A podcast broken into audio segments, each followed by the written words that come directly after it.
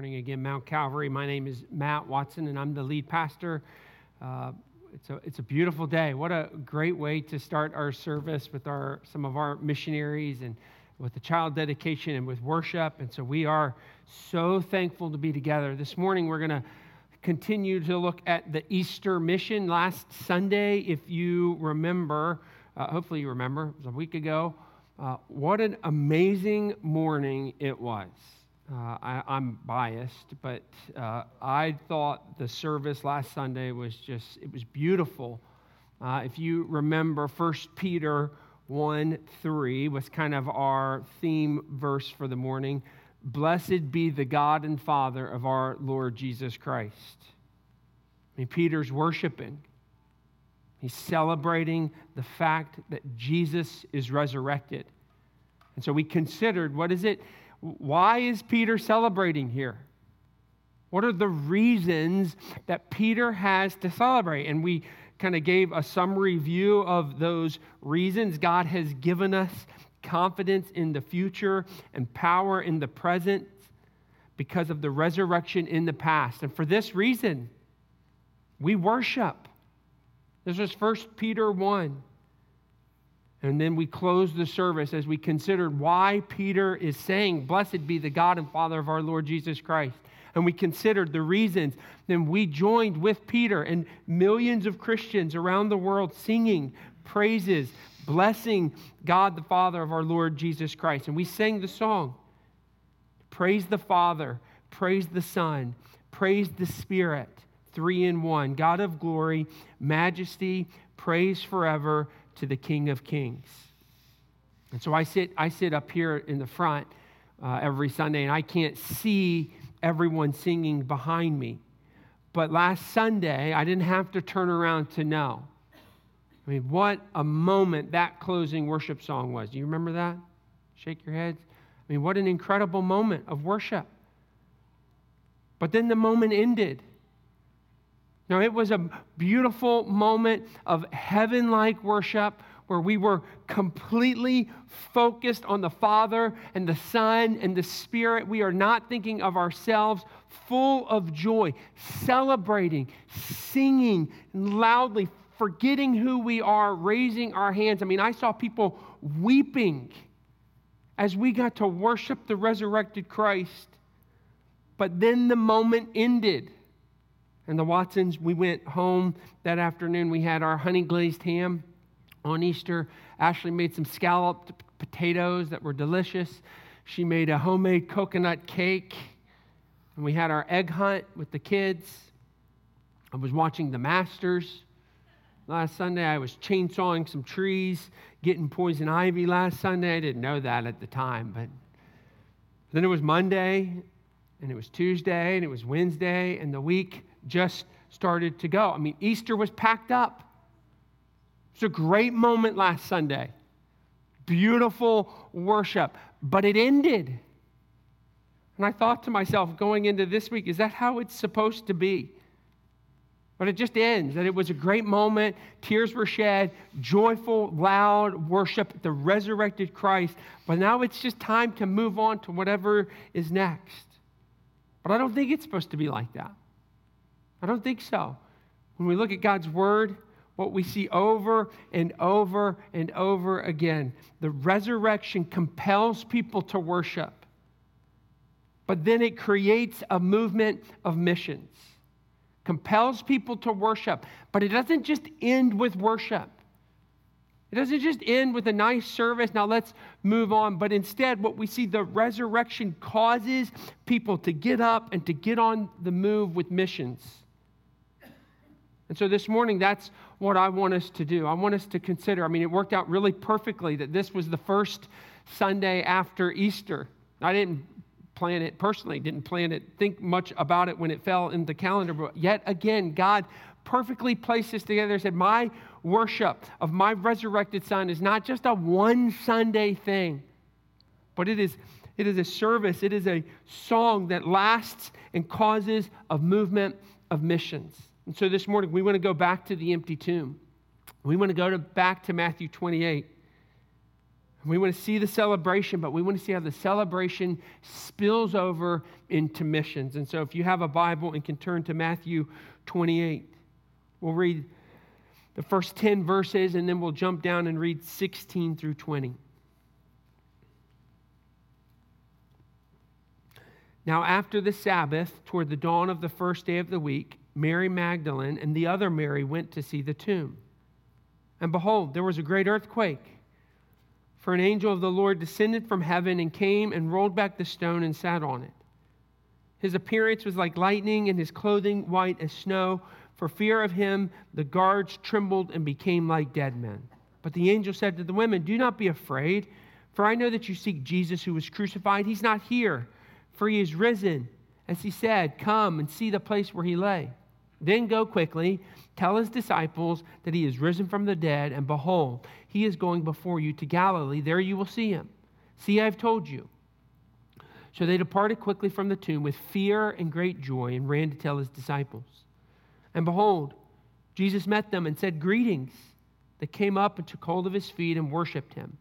Then Jesus said to them, Do not be afraid. Go and tell my brothers to go to Galilee, and there they will see me. Now the eleven disciples went to Galilee, to the mountain to which Jesus had directed them. And when they saw him, they worshiped him, but some doubted. And Jesus came and said to them, All authority in heaven and on earth has been given to me. Go therefore and make disciples of all nations, baptizing them in the name of the Father and of the Son and of the Holy Spirit, teaching them to observe all that I have commanded you. And behold, I am with you always to the end of the age. Let's pray. And so, Father, we come to you this morning. We come to this passage and we pray, God, that as we consider the movement of missions in these women and in these disciples, God, I pray that you would move us in the same direction. God, that our celebration of Easter and the resurrection would not just be a Sunday morning service, but it would be a life that says, God, take us, that we would go and we would share the hope of the gospel. And so, God, help us.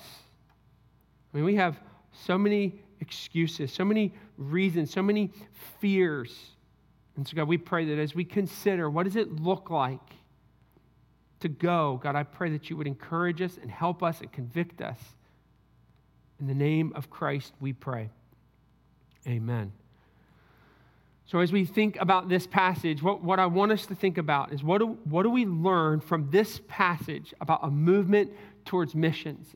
And really, all I did this week was study the passage and think, what does this teach us about how we're supposed to go? And so, as I did that and made those observations, I came up with seven. Don't be scared. Uh, we'll get through all seven. Number one, the resurrected Jesus was not a show to watch, but a story to tell. Not a show to watch, but a story to tell. I mean, as I'm thinking of this scene in Matthew 28, the special effects that these women would have seen that Sunday morning would have been something to take in. I mean, who doesn't like special effects? Who doesn't like going to a show or to movie to see all these different moving parts? A couple weeks ago, we took my parents to go to Sight and Sound to see Moses. And you know me, I like Sight and Sound. It was a pretty incredible show. And we were anticipating how they were going to handle some of the scenes from the story with Moses. And it was incredible the way that they had the, the baby basket go down the middle aisle for the Nile, the plagues, and of course, crossing the Red Sea. I mean, it was an incredible thing to take in. But what was the coolest of all the special effects if you've seen the show, have you seen this? Anyone seen the show? Well, I won't spoil it too much, but you know the story. The coolest, I thought the coolest special effect had to do with Moses' staff. And you know how it goes. I mean, it's a, it's a, it's a stick. You know, he's talking to Pharaoh, he's directing people. I mean, it, it, I'm sitting there watching. We were way back, but it was clearly a staff until at just the right time he hits the ground, and right before your eyes, this stick becomes a slithering snake on the ground. And you're like, how does it happen? I mean, it looked just like a snake until Moses finally picks it up by the tail. And the moment he picks it up, it goes back into being a, into being a staff. And you're thinking, how do they do this? Just imagine how sight and sound would do Matthew 28. I mean, the great earthquake. I mean, the, the rocks are shaking and moving, the floor, the smoke, the dust. You can picture people running and screaming. I mean, that's probably what sight and sound would do. You could picture the larger than life gravestone slowly moving out of the way, the dramatic music that's being played, and then the angel. You I mean you, you know that they would just make this angel beautiful, dazzling, the lightning that's used to describe the angel here in Matthew 28. And you can just picture all this. And so, what do you see in the text? Mary does not come to the tomb with popcorn. She doesn't come with candied almonds. They're really good, but this is not what Mary's doing. She's not going to, she's not watching everything that's happening in Matthew 28 saying, Give me more. I can't wait to see what they do with Pentecost. I can't wait to see what they do with the tongues of fire. Like, this is not what Mary's doing. She's not coming to enjoy a show. This isn't entertainment. This isn't, this isn't even a, a worship service for Mary to have warm, fuzzy feelings. No, the text tells us very clearly why Jesus showed himself to these women. Matthew 28, 6 and 7. Come and see the place where he lay, then go quickly and tell. Come and see this, Mary, so that you can go and tell. The purpose of the post resurrection appearance of Christ was for them, they would have the knowledge and the conviction to now go and tell. It was not just come and see. It wasn't just come and sing, come and feel good. No, the purpose was that they would see and touch and believe and be convicted. And out of that conviction, they would now go and tell. The, the tomb, the, the gravestone wasn't ro- rolled away so that Jesus could get out. Right? He didn't need that. He could have floated right through that stone. It was so Mary could get in. Go and see it. Believe it. And now, once you believe it and you have conviction, go and tell someone about it. You see the same formula a couple of times through the story. Verse 9. Finally, well, Jesus then appears to the women. First, it was the angel. Now, in verse 9, it's Jesus. What does he say? Greetings. They see him, they take hold of his feet but they don't stay there. Right? It's not just see and take hold and go home and feel good about it. It's see him. Now go and tell the disciples. That's verse 10. Verse, verse 17, or verse 7, he says, go to, the, go to Galilee with the disciples. There you will see him. With, now with the disciples, he's saying, in Galilee they'll see me. Verse 17, they saw him right? That's what it says. When they saw him, what comes next? Come and see. Verse 19, now go and tell. The purpose of the resurrected Jesus, it was not just a show, it was a story to tell. We see it again in Acts 1.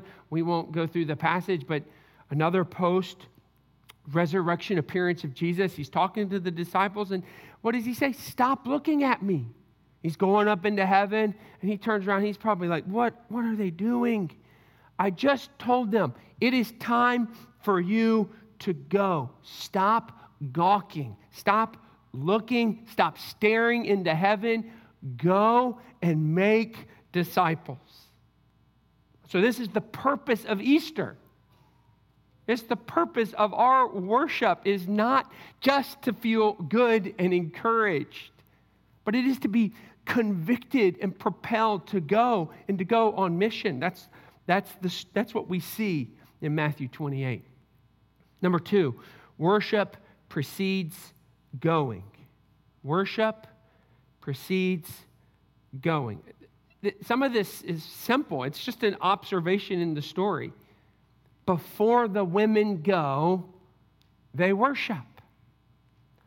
They are compelled to go because they have first worshiped. Matthew 28, 9 and 10. Behold, Jesus met them and said, Greetings. They came up, took hold of his feet, and they worshiped him. After they worshiped him, verse 10, do not be afraid. Go and tell my brothers. And that's exactly what they do. Verse 17, now with the disciples in Galilee. When they saw him, they worshiped him, but some doubted. Verse 19, go. I mean, it's very logical. It's a very simple point. Worship comes first before they go. I mean, if you think about it, it's, it's so, I feel like common sense. The women just received great news. The disciples just received really the most incredible, life changing news. Mary, Magdalene, just think of Mary. I mean, what she's processing. The resurrected Jesus means that everything Jesus told her, the forgiveness that she, she received through Jesus, that, that it was all true. I mean, how overwhelming it would have been for the disciples. The resurrected Jesus meant everything he had been saying to them was completely true because the resurrection verified it. The way, the truth, the life. He is, he is God. He is Lord over everything. I mean, the, this is great news for the disciples and for Mary. And so, what's very natural to do? You worship. I mean, all it was for the, for the, the women and the disciples, I mean, you can just imagine. Just this thankfulness. Just thankfulness. I worship you, God. Jesus is real. Everything he said is true. God, thank you. That's the worship. Just, wow, we've just experienced great news. And now we are thankful. And so, out loud, we will sing and we will pray and we will give you our gratitude. But then what? What's, what's natural to do next with good news? You share good news. It's very natural that when you've experienced something so great that you want to talk to other people about it. And so this is kind of the progression. They received good news, they worshiped, and then they said, Well, now let's go tell someone else about it. I've shared the story before on, on Mill Road Elementary School. I won't, I have to contain myself. I won't go through the whole story and all the details again, but as our, as our ministry has grown on, in many different areas and in different ways, our school has continued to grow as well. And so we've been looking for a way to find some more space for our school. And Mill Road Elementary School, about a half a mile down the road, came up for sale and it went to auction. And I mean, we're talking, we, we met hundreds of times, hundreds of hours thinking through how to, do we want to get the school? How would we go about it? And you guys know we, it was quite the process. But the conclusion from everyone in the church, I mean, it was 100%, which never happens, was let's go get the school.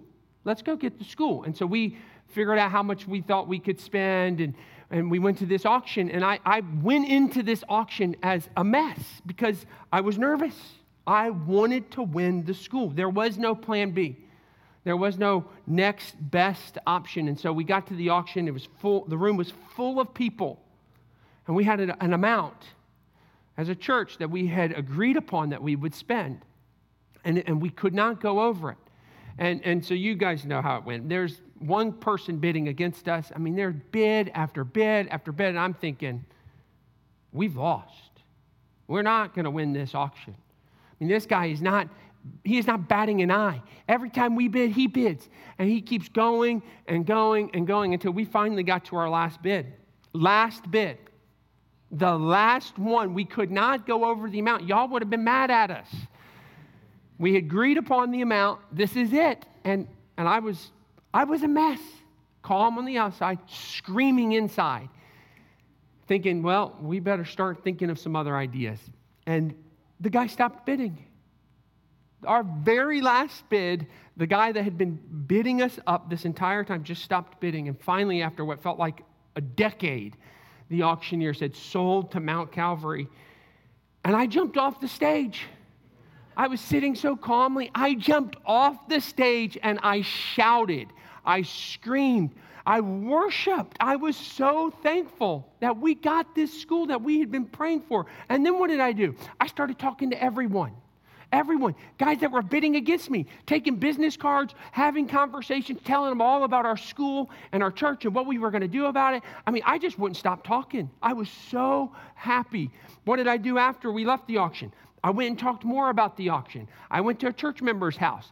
I gave the whole play by play, kind of like this the whole play by play. Then what did I do? I made phone calls. I told more people about the auction. I just couldn't stop talking about how great of news this was for our ministry. But don't you see? It's not hard to share good news. You don't have to take a class on sharing good news. You don't have to read a book on how to share good news. We share good news. That's just what we do. You win the lottery, you're going to talk about it. You find out you're pregnant. Maybe you've not been able to get pregnant, and you get pregnant. What are you going to do? You're going to tell someone. You get the job. You get engaged. What are you going to do? You're going to talk to someone about it. Our problem, the reason we don't share the gospel, or the reason that we're not on mission, it's not because we, we aren't skilled enough or we don't have the, the abilities to do it. The reason that we're not sharing the gospel is that the gospel is no longer good news. It's just news. It's just news. Who wants to talk about the news? Not me. I don't have any interest in talking about the news. The gospel is not great news. And when the gospel just becomes news, we're not going to talk about it.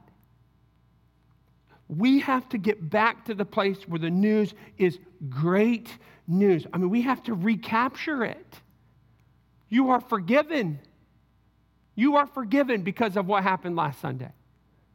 You are forgiven. You're, you were dead and now you are alive.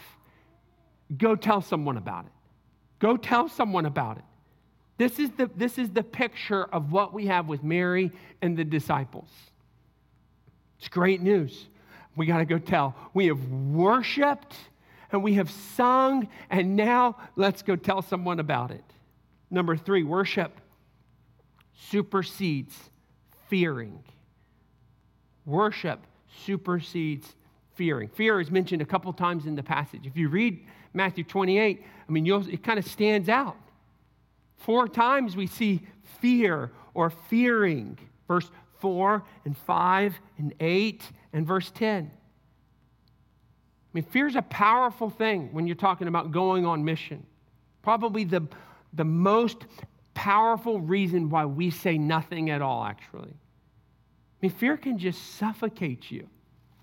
Just suffocate you. If you've ever had a panic attack, I mean, fear just neutralizes you. And what we see in Matthew 28 is we see two different groups of people respond to fear. Okay, the first one is verse 4. For fear of him, the guards trembled and became like dead men.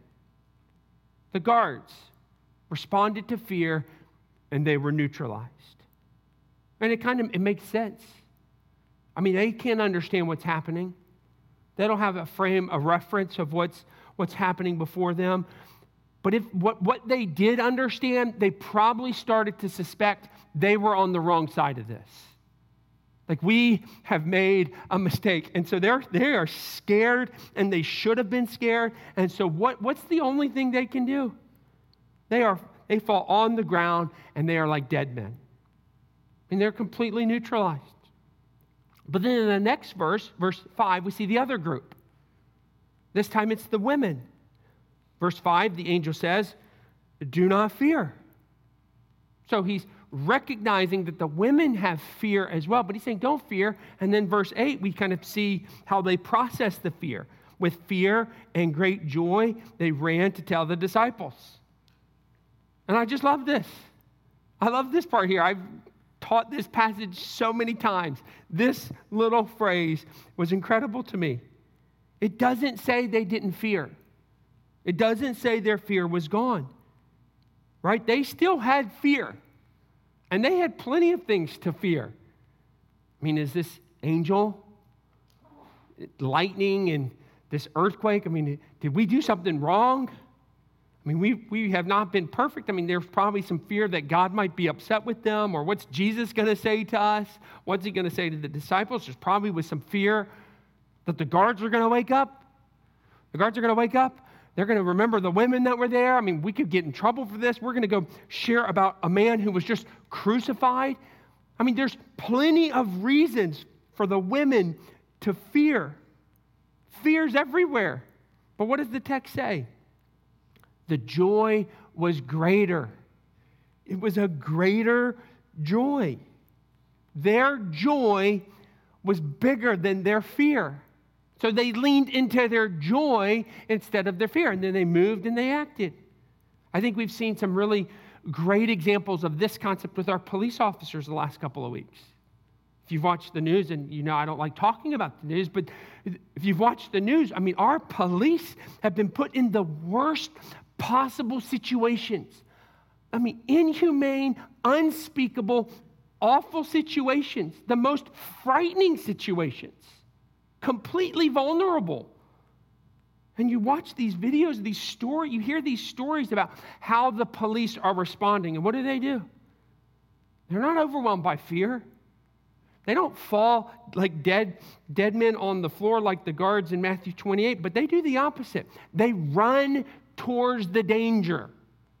They run, to, literally run towards the danger, even if it costs them their life.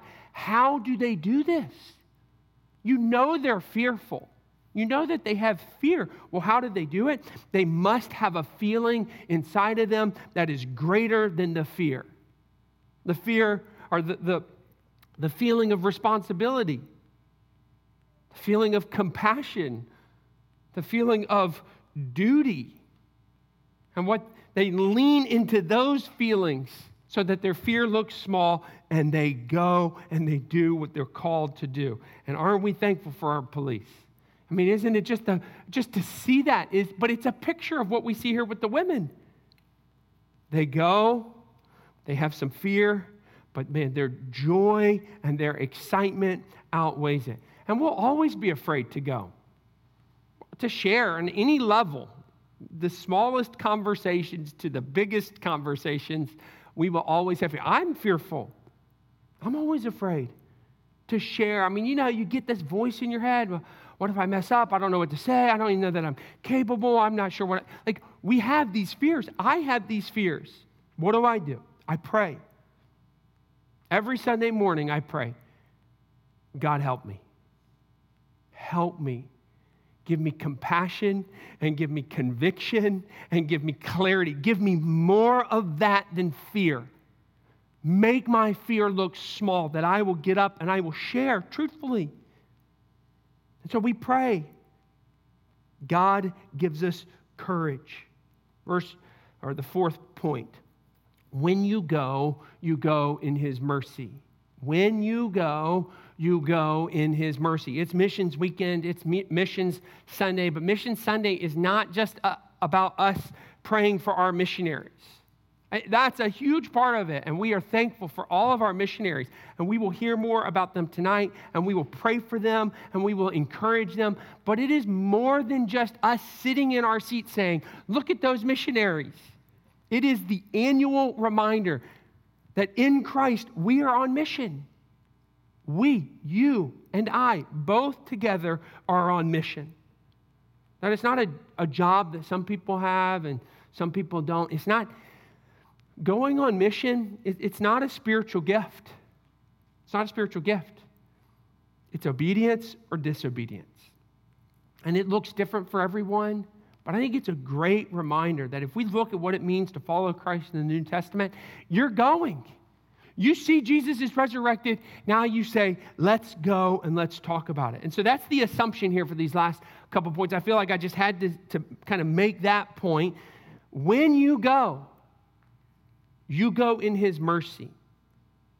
When you go, where you go, how you go, you go under the cloak of the mercy of Christ. And we see this in our passage with Mary and the disciples. I mean, I, the number of times I hear, I, I'm not worthy. Man, if you would hear or know what I've done, I, I am disqualified. I'm disqualified. Who am I to tell someone else about a God that, that I mess up and I fail over and over again? Well, what do we learn about this group here? Matthew 26, the night before Jesus was crucified. I'll, I'll put it on the screen. He's with the disciples. When they had sung a hymn, they went out to the Mount of Olives. Then Jesus said to them, You will all fall away because of me this night. I mean, that's sobering. They just had a worship service, and Jesus' benediction is, You're going to mess up. You're going to desert me. In, in my most important moment, you're going to run away. So that's a great benediction. And then he says, I will strike the shepherd, the sheep of the flock will be scattered. But after I am raised up, oh, I'm going to come back and see you, disciples, and I'm going to smack you. No, he doesn't say that. I'm, it doesn't say that. But that's what you kind of are anticipating. Like Jesus just said, You're going to desert me, and I'm going to come back and I'm going to see you. And I'm going to meet you in Galilee. And that's where we started. Like that was where it all began. That's where I called you, Peter. And, and what am I going to do? Not smack you. I will, I'm going to empower you. He's going to go to Galilee. That's where Matthew 28 happens. I'm going to empower you to go and to make disciples. Mercy. Jesus meets their failures with mercy. I mean, think of Peter. He denied. He denied Jesus. Think of Matthew 28, even when they get to Galilee. So, even after all this, right before Jesus comes to them, they get to Galilee. What does it say that they were doing? It's, always, it's, a, it's a really fascinating verse. People disagree on what it actually means, like what's happening here. But the text says pretty plainly they worshiped and they doubted. What do you mean they're doubting? Who's doubting? I think it's the same people that are worshiping. Who is Jesus again? Like, is that really him? Or doubting themselves, like, am I qualified for this? Doubting their giftedness, doubting the mission. Are we sure about this? This isn't going to go very well. I mean, they probably had all kinds of doubts. Yeah, what does Jesus do? Go. Yeah, yeah, yeah, yeah, yeah. I get that. You've deserted me. You've denied me. You doubt me. Now let me empower you. What's that called? It's called mercy. Jesus meets them in their failures and says, Peace, peace with you. That's what he says in Luke 24. When he meets them, he, he comes through the door and he, they, they were scared and he says, Peace be with you, and he shares a meal with them. It's a relationship. He's, he's let's, let's have a meal you're not perfect, but let's go to Galilee and I'm going to send you and you're going to go. This is the mercy that we go under when we talk to someone else. And we're not qualified, but ne- neither were they. And so we go in the same cloak of God's mercy that they did. Number five, when you go, you go in his power. When you go, you go in his power. You have the ability to do this. You can do this. I said it already. Talking to someone about the good news of the hope of new life is not a spiritual gift. It's not a spiritual gift. It's naturally what happens when you come face to face with Jesus. We talked about this last week. The resurrection gives us hope for the future, but it's not just uh, right? The resurrection gives us a hope for heaven. But that's not what Easter is all about. Just one day we get to go to heaven and it's going to be great. No, no, no. The New Testament, Jesus, Paul makes it really clear that this future hope cascades back into our present. And the resurrected Jesus means we have power today. The same spirit that rose Jesus from the grave is indwelling in us. And because of that, Man, we have untapped power. Last week we talked about one power the power to endure anything. Remember that? Endure anything. Because of Jesus, he was resurrected, we can endure. There's all kinds of powers we have, abilities that we have. One of those is we have the power to go and to be effective and to share. Luke 24, 48 through 49. You are my witnesses of these. It's the same, same scene here. Behold, I am sending the promise of my Father upon you, but stay in the city until you are clothed with power. I'm going to give you the clothing that you need to be the people that I've called you for. 1 Corinthians 2, I'm not going to read it, but Paul's just saying, I'm nothing special. Paul was nothing special. I can't talk fancy. I'm not really smart. I don't have all the illustrations. My education, it's okay. But what does he say? But I'm going to go in the power of Christ and his spirit. And that's how I'm going to be communicating. That's how I'm going to communicate. So it's not about giftedness. It's not about some power that some have and some don't have. It's for all of us. We have, if we have the Holy Spirit, that we have the power to go. Now, it's going to look different for everyone, right? It looks different for each of us. Not all of us are going to go to Planned Parenthood. Not, of, not all of us are going to stand up on this stage. Not all of us are going to go to Bethel, Maine, or Papua New Guinea, or wherever. Not, not, but this is how Scripture makes it clear that the place, okay, we, we all have different places that we're going to go, but more importantly is that you're going somewhere. Ephesians 2:10, one of my favorite verses. God has prepared in advance as his workmanship. For we are his workmanship, created in Christ Jesus for good works, which God prepared beforehand that we should walk in them. The, Ephesians 2, Paul, this isn't a general call for all of us to missions. This is very personal. It's very specific here. He's saying, You specifically have good works that only you can do, that I, I can't do it. Very specific works for you to do. And so this is this is what's so great. I mean, all of us have different things. Some that we can do, some that we can't do. And so what is this saying? It's saying it's going to look different for all of us. But here's what God does. In your experiences, in your giftedness, in your joys and even in your sorrows. What God is saying is, I want to use your sorrows and your joys and your giftedness and your hobbies and your circles of the people around you. I want to use you to hold someone's hand, someone's hand that Matt can't hold because Matt doesn't have the same sorrows that you have or the same joys that you have or he doesn't work where you work. Ephesians 2:10 is saying, God has prepared you for a ministry and a mission only for you. There's only some there's only certain strongholds that you can speak into because you've gone through the stronghold. Only certain people that you can talk to because you can relate and empathize in a way that others can't. Other needs, some needs that only you can meet. And that's how God works. Very specific works based on what He's done in your life so that we can go in His power and share the truth and the hope of the gospel.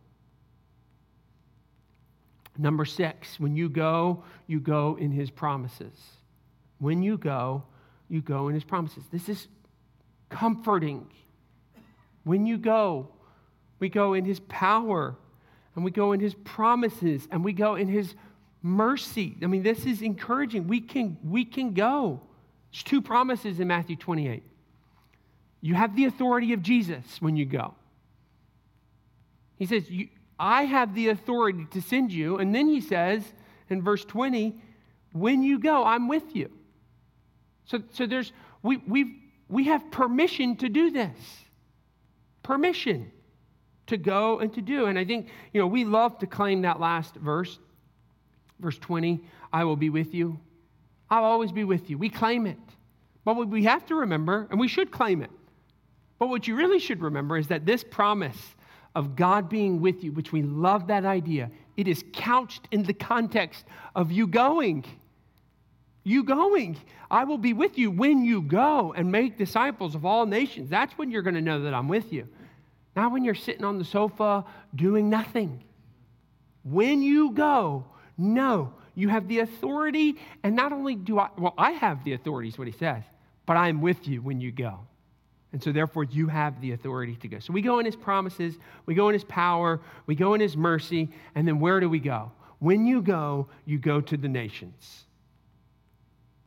Where are they supposed to go? Where are we supposed to go? Verse 19 Go therefore and make disciples of all nations. All nations. Pretty clear that telling the disciples, telling Mary and Mary, hey, this is good right here. But we've got to expand this, right? It's great. Some of you will stay here, but some of you need to go further. There's a lot of people out there that don't know about me, that, that don't know the good news. And so we got to go tell them about the great news. Well, what does it mean, all nations? It's not political nations. They didn't have political nations. No, so it's not Canada, just Canada or Kenya or Russia. The word means, the ethne is the Greek word, it means ethnic groups. It's where we get the term ethnicity.